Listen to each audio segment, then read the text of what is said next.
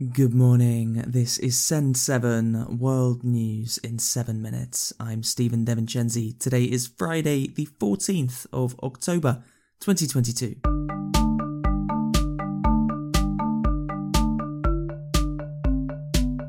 Starting in Europe today, in Belgium, European Union Foreign Policy Chief Josep Borrell yesterday suggested that if Russian President Vladimir Putin used a nuclear weapon in Ukraine, then the West would not use nuclear weapons in response, but would use direct force against the Russian army in Ukraine.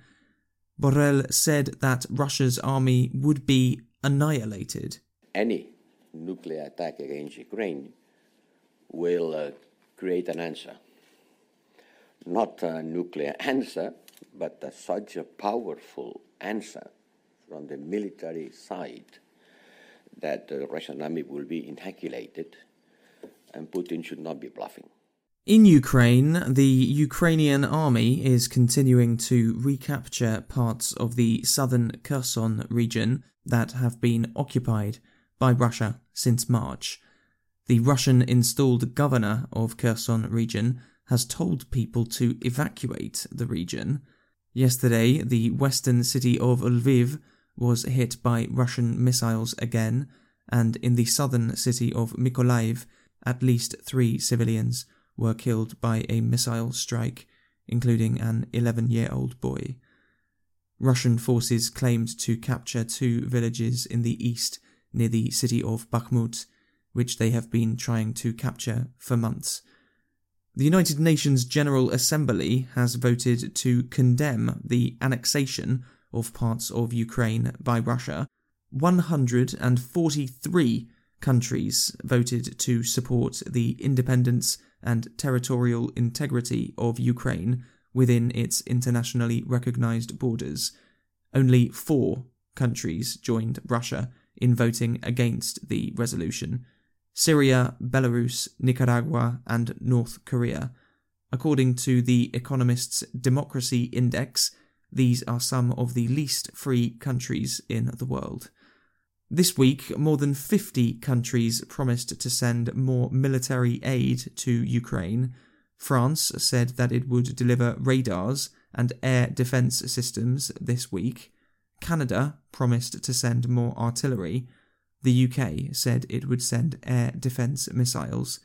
NATO head Jens Stoltenberg congratulated the UN on voting against the Russian annexations and said that NATO would help Ukraine to improve its air defense. The vote in the UN was a clear condemnation of the illegal annexation of Ukrainian territories and a clear call on Russia, President Putin, to uh, reverse these decisions and to respect the territorial integrity of Ukraine. We will stand by Ukraine for as long as it takes.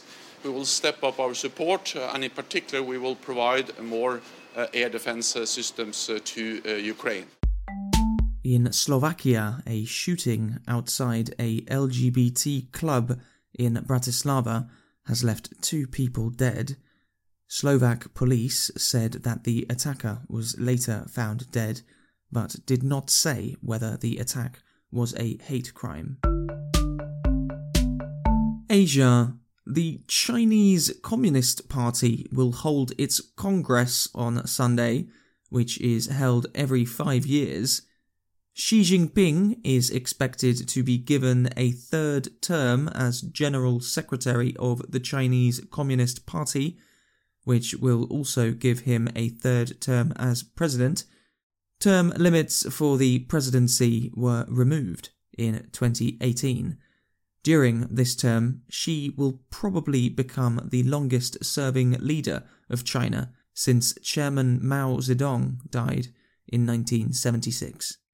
Send 7 podcast is banned in China because the media is heavily censored and controlled by the governments. Almost all foreign news media is banned. Some people in China use a VPN to listen to Send 7. Iraq's parliament has chosen a new president. Iraq has been in a political crisis for a year as Parliament has been unable to form a coalition government or choose a new president. Yesterday, Kurdish politician Abdul Latif Rashid was chosen as president. Rashid has said that Mohammed Shia al Sudani should become the next prime minister. However, a previous attempt at him becoming prime minister was the cause of large protests organised by Shia leader Muqtada al Sadr. Africa Nigeria and Cameroon have asked to join the Cocoa Initiative, which now exists between Ghana and Cote d'Ivoire. Ghana and Cote d'Ivoire started the group in 2018 to help to control the cocoa industry and to maintain the prices paid to farmers. If Cameroon and Nigeria join the group, then it will represent around two thirds of the world's cocoa production. Chad's new Prime Minister has said that he trusts the transitional president to bring in democracy.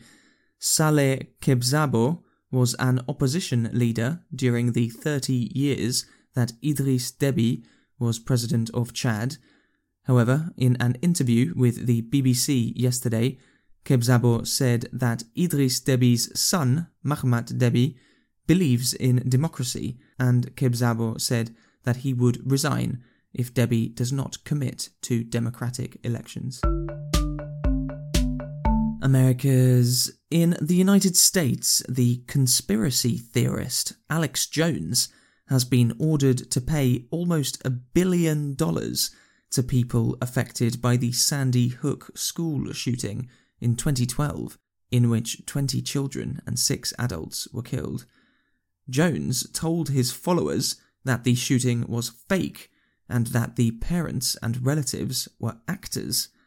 During the trial, parents and relatives of victims spoke about how they had been harassed by Jones's followers, with some of them receiving death threats and having to move home. Jones was ordered to pay $965 million to victims' families. Mexico's Congress has voted to continue to use the military to control Mexican streets until 2028. Mexico has used its military for police duties for many years because of an ongoing war with gangs. And in Spain, a baby has received the first ever intestine transplant. Emma, who is one year old, had a rare condition which stopped her intestines from working. As well as a new intestine, Emma also received a new liver, stomach, spleen, and pancreas. Her father thanked the family of the donor, which had died of heart failure he said that they had saved the life of himself and his wife, not just Emma. A big thank you to Dominika from Czechia for becoming our newest supporter. If you enjoy the podcast, you can help to support us at send7.org slash support. Supporters can also read the transcripts of every episode. I'm Stephen DeVincenzi. Have a great weekend, and I will see you on Monday.